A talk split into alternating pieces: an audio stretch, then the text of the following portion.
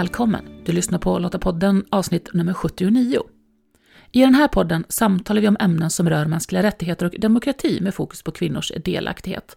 Och det gör jag, Maria Öst, tillsammans med personer som på olika sätt arbetar för att skapa ett säkrare och tryggare samhälle. Lottapodden den är producerad av Svenska Lottakåren och vi är en frivillig försvarsorganisation som engagerar och utbildar kvinnor för att stärka samhällets krisberedskap och totalförsvaret. Har du varit med om en situation, ja, kanske under ett möte på jobbet, där du känt att något inte riktigt känns rätt i magen? Att, att något hände som gjorde att du kände dig osynlig eller mindre värd? Då kanske du har blivit utsatt för en härskarteknik. Och i det här avsnittet så ger Anna Ekblom, som jobbar på retorikbyrån Snacka snyggt, några exempel på just härskartekniker. Så häng kvar och lär dig vad en härskarteknik är och hur du bemöter dem. Men Anna, välkommen till Lottapodden. Tack. Kan inte du bara börja med att berätta lite om dig? Ja, det kan jag göra. Eh, Jag heter Anna. Jag jobbar som retorikkonsult på retorikbyrån Snacka snyggt. Och det vi gör det är att vi, vi håller föreläsningar och kurser och tränar folk i hur de når igenom med sitt budskap. Hur de får andra att verkligen vilja lyssna när de pratar. Så vad var det med retoriken som lockade dig? Jag har alltid varit fascinerad över hur vi påverkar människor. När jag var ung höll jag på jättemycket med teater och därför var det ett naturligt steg att eh, börja studera psykologi. Men när jag började studera psykologi så insåg jag att jag ofta var mer fascinerad över hur mina professorer sa saker än vad de faktiskt sa. Så när jag var klar med min kandidat i psykologi så kompletterade det med en kandidat i retorik. Och de är ju ganska kompletterande ämnen, men retoriken den säger mer vad man kan göra och vad man kan säga. Medan psykologin förklarar kanske det bakomliggande, varför det funkar. Och vad är de största misstagen då, som människor gör när de försöker få fram ett budskap? Dels så handlar det om att vi utgår för mycket från, från oss själva. Att vi säger det här tycker jag är viktigt eller det här är, är sanning för mig. Mer än vad vi utgår från lyssnaren, vad de tycker är viktigt.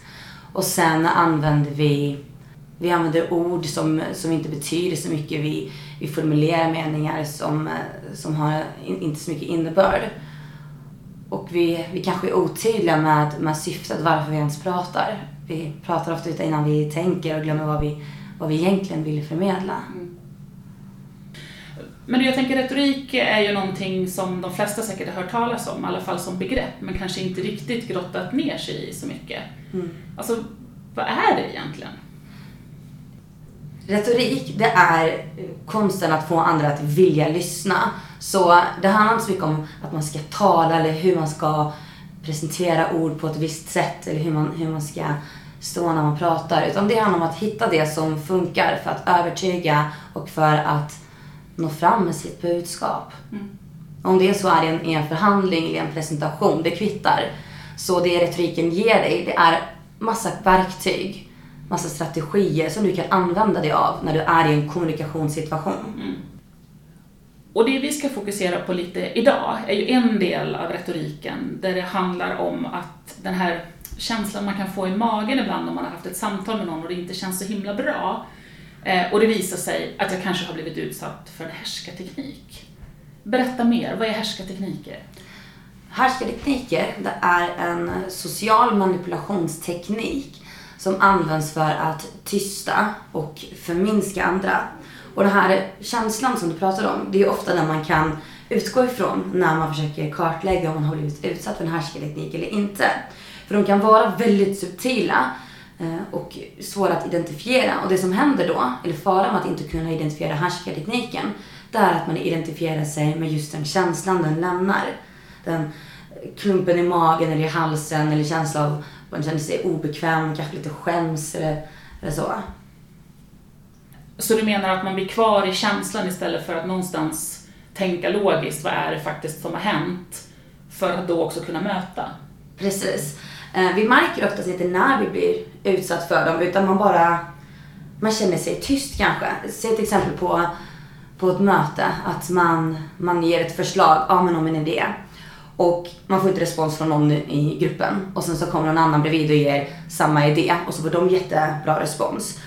Då kan man känna sig lite obekväm och få ont i magen och känna men gud vad har jag gjort för fel eller vad var det för fel på hur jag la fram min, eh, mitt förslag. Men egentligen så har det blivit utsatt för en härskarteknik. Så det var inte alls hur du la fram förslaget eller någonting med dig som var fel. Men eftersom man inte vet att det var en härskarteknik man blev utsatt för så eh, går man på sig själv istället. Å ena sidan är ju då den person som blir utsatt, men den eller de personer som utsätter då, är de alltid medvetna om att de gör det här? Nej, de flesta härskartekniker sker oftast eh, omedvetet. Och härskartekniker, det, det kommer från Berit Ås, så det begreppet myntades på 70-talet i Norge. Och hon myntade begreppet med någonting som män använde för att härska över kvinnor på arbetsplatsen. Och då var det ju strategiska och mycket medvetna eh, tekniker. Men det vi har sett idag det är att eh, för det första så finns det inget kön på skidstövlar. Alla härskar över alla. Så det är inte någonting bara män använder mot kvinnor. Och för det andra så sker det oftast omedvetet. Mm. Det kan vara att man inte har reflekterat över sin kommunikation. Det kan vara att man är stressad. Att man eh, inte vet hur de andra uppfattar det. Så det, det är massa anledningar som gör att det kan ske omedvetet. Men det finns absolut de som använder det medvetet också. Mm. Och jag tänker just omedvetet då, är, handlar det mer om alltså miljön vi är i, vad vi har lärt oss över tid eller? Alltså varför folk använder dem. Mm. Man ska vara ganska försiktig tycker jag med att grotta ner sig i varför eh, folk använder härskartekniker. Dessutom är inte det så viktigt. Vi är inte här för att analysera deras bakomliggande beteendemönster för att vi är inte psykologer. Utan här är man med för att identifiera, okej okay, det här var en härskarteknik och så här ska man bemöta det. Med det sagt så ska man utgå ifrån, eller borde man utgå ifrån, att alla använder det omedvetet så att man bemöter det på ett schysst sätt och inte går till attack mot en person som använder härskartekniker. Så där kan man vara lite ja, men förlåtande i att anta för mycket om deras intention mm. utan att lägga för mycket energi på att analysera den. Just det. Så om vi går in och tittar på härskarteknikerna då, vilka mm. är de vanligaste? Vi utgår från eh, Elaine Eksvärds åtta härskartekniker. Och de vanligaste, det beror på vilket miljö man är i och till exempel vilken arbetsplats man har och ibland också kan det bero på kön. En av de vanligaste det är uteslutningsmetoden. Det var den som jag gav exempel på innan det här att ja, en får en annan respons än en annan. Det kan också vara att någon lämnar rummet precis när man ska börja prata. Man himlar med ögonen eller, eller tar upp sin telefon i det du får ordet. Alla de här är tecken på, på uteslutningsmetoden. Mm. Och, och, om jag då kommer på att ja, men jag blir, har ju faktiskt blivit utsatt för någonting här, det känns inte bra i magen. Hur, hur ska jag tänka då för att någonstans ändå försöka vända och försöka hjälpa den som har utsatt mig? Att det här blev det någonting knasigt. Mm. Det viktigaste är att ta tag i det och inte låta det glida förbi. För det är det som händer, att man, man gör ingenting och sen har en tendens att krypa upp längs väggen och bli en del av kulturen. Mm. Det är ju så härskartekniker eh, växer, att de inte blir eh, tilltalade eller ifrågasatta.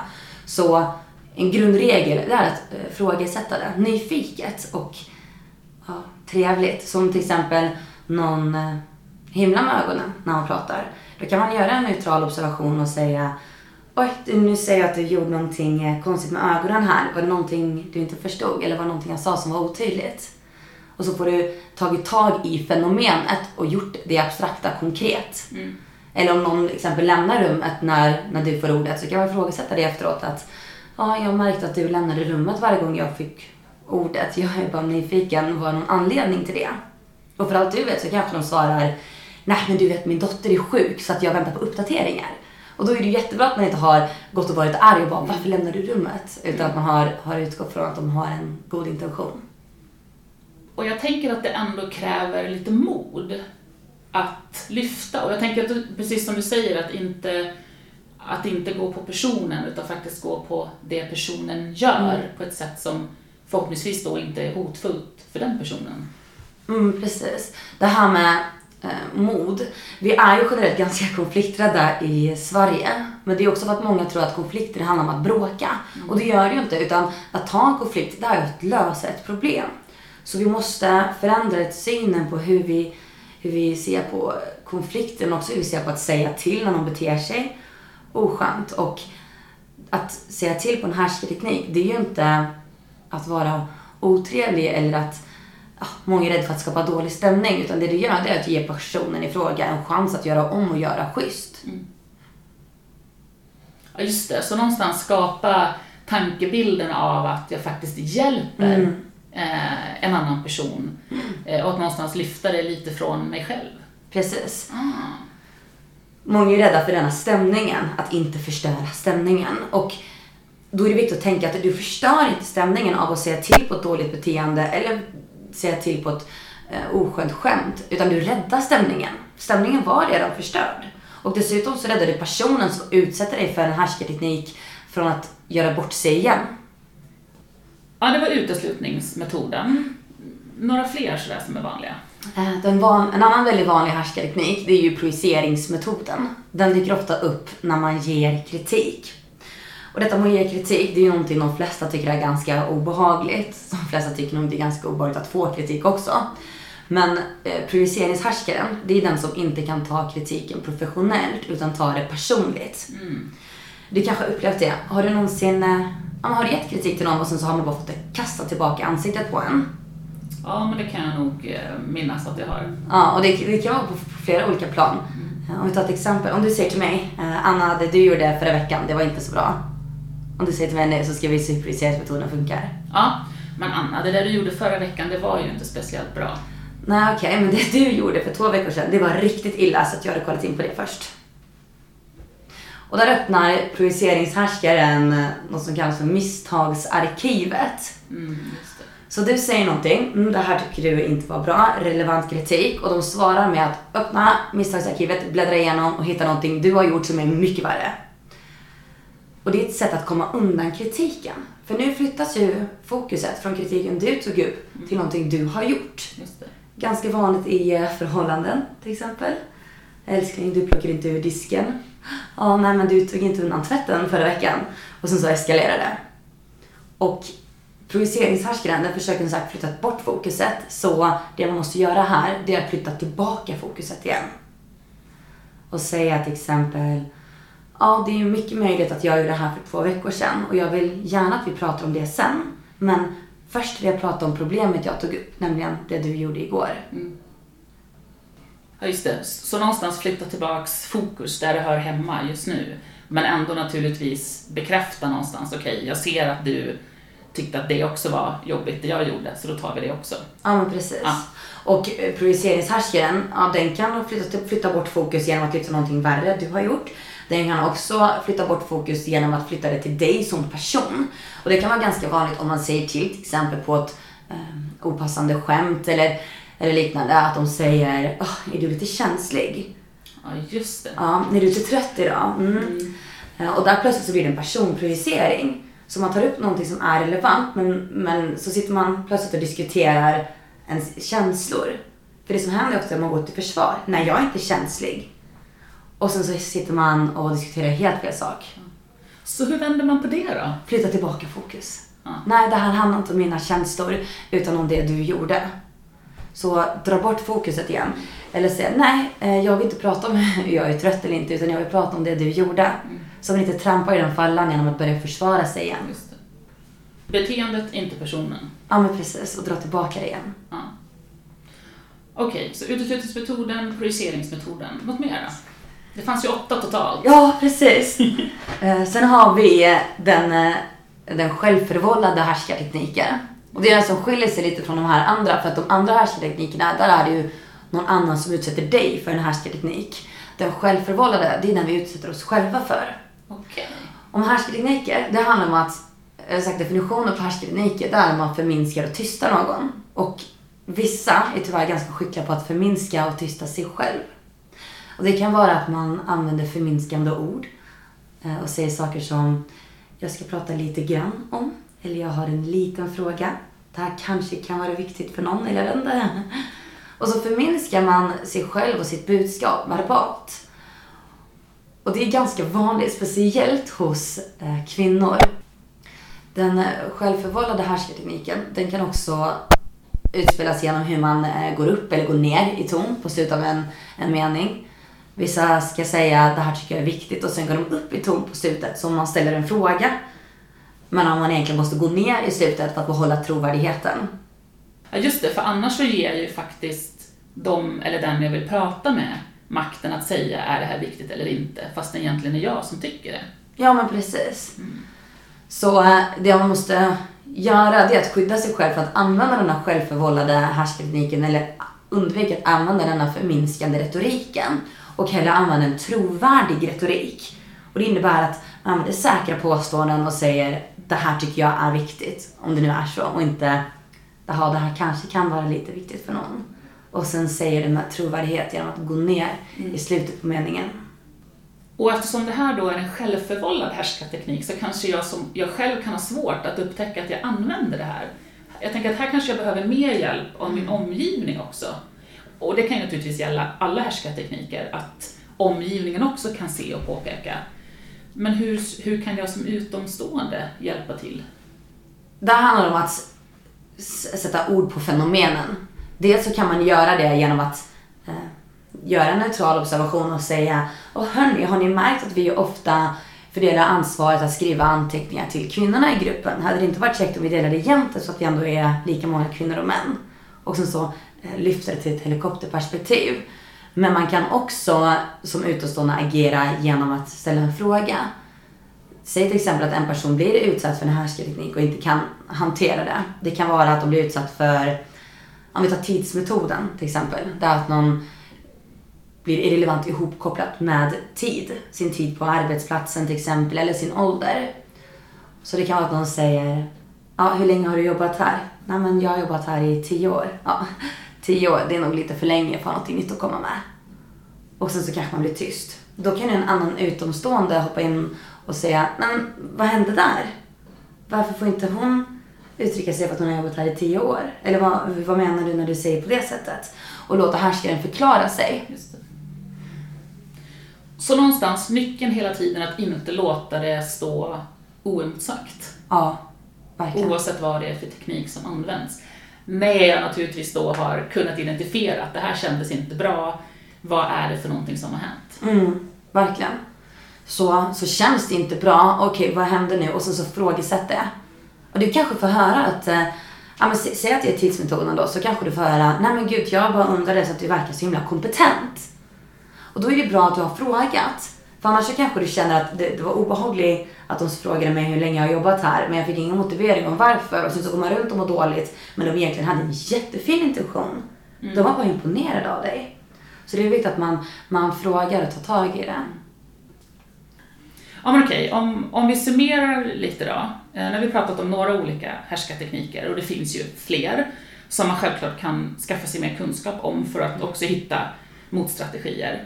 Men om vi ändå ska försöka summera lite då kring eh, härskartekniker och om vi vill att lyssnarna ska, ska få med sig någonting som gör att de faktiskt kan agera nästa gång den där klumpen i magen dyker upp eller om de ser att någon annan blir utsatt. Vad är det de ska göra då? Det viktigaste är att inte låta det gå obemärkt förbi. Vare sig det är ett opassande skämt eller en konstig kommentar, så eh, ta tag i det, frågesätt det och bemöt det. Och sen att inte anta för mycket om intentionen bakom, utan börja gärna att, att frågesätta det eh, på ett schysst sätt eller lyft upp det på ett schysst sätt. För det som är fördelen också med att göra det, det är att du slipper vara den som ska eh, tolka eller förstå härskartekniken, utan härskaren får förklara sig själv. Så eh, låt inte gå obemärkt förbi. Frågesätta och var inte rädd för att gå tillbaka på det. Många kan känna att, att det är lite jobbigt med härskartekniker och det här med att svara på tal eftersom att de ofta kommer på det perfekta svaret när de kommer hem. De kanske först inser dagen efter att det var en härskarteknik och bara där och då blev tysta. Och så känner de, nej men gud nu är det för sent eller tåget har gått. Men om tåget fortfarande tuffar kvar i ditt huvud så har det inte gått. Så det är bättre att komma tillbaka dagen efter eller fem veckor efter eller ett år efter det var det måtte vara och säga du den kommentaren när du sa så här den landade inte riktigt väl hos mig. Skulle du kunna förklara vad du menade? Det är bättre än att gå runt och lägga massa energi på att fundera över vad det kunde ha betydit. Det är bättre att vara efterklok än att inte vara klok alls. Ja men perfekt, om vi bara summerar en gång till då. Ett, två, tre. Låt inte gå obemärkt förbi utan frågesätt det. Nummer två, anta inte för mycket om intentionen bakom utan bemöt härskaren på ett schysst sätt. Och nummer tre, det är bättre att vara efterklok än att inte vara klok alls. Du får komma tillbaka. Det är inte för sent. Anna, tack så jättemycket för att vi fick utforska härskartekniker, i alla fall lite grann. Hoppas att vi har eh, väckt intresset hos lyssnarna att eh, skaffa sig mer kunskap helt enkelt. Tack själv. Nu när du har lyssnat på Anna, kunde du identifiera situationer där du har blivit utsatt för härskartekniker? Du kanske till och med kom på en situation där du använt härskartekniker? Jag kommer att tänka eh, på en situation där jag omedvetet uteslöt en kollega från gemenskapen när vi på jobbet skulle äta lunch. Jag frågade helt enkelt inte henne om hon ville följa med ut och köpa mat. Turligt nog så talade min kollega om det här för vår chef, som i sin tur kunde synliggöra mitt beteende för mig. Så gör som Anna sa, synliggör beteendet, oavsett om det är du eller någon annan som blir utsatt för en härskarteknik. Men gör det på ett schysst sätt. Länk till mer information relaterat till det vi samtalat om i det här avsnittet, det hittar du på lottapodden.se. Och vet du, att mötas för ett säkrare Sverige, det har aldrig varit viktigare och Lottapodden är stolt över att även denna gång vara ambassadör för Mötesplats Samhällssäkerhet som genomförs 19 till 20 november. Och Mötesplatsen, den är för dig som jobbar med frågor som rör samhällets säkerhet, krisberedskap och totalförsvar. En möjlighet att fortbilda dig, knyta nya kontakter och utveckla ditt arbete. Vi ses väl där? Och om du, precis som Svenska Lottakåren, tycker att fred, demokrati och mänskliga rättigheter är värda att försvara och vill engagera dig för ett säkrare och tryggare samhälle, jag går då till svenskalottakåren.se. Där hittar du information om hur just du kan bidra. Nästa avsnitt av Lottapodden kan du lyssna på om två veckor, den 31 oktober. Och om du inte redan gör det, prenumerera gärna på Lottapodden på Apple Podcast, Podbean eller Spotify för att säkerställa att du inte missar nästa avsnitt. Och om du gillar Lottapodden, berätta gärna för andra om den och vi blir jätteglada om du lämnar en recension så att fler hittar oss. Och tack för att du lyssnar. Hej så länge!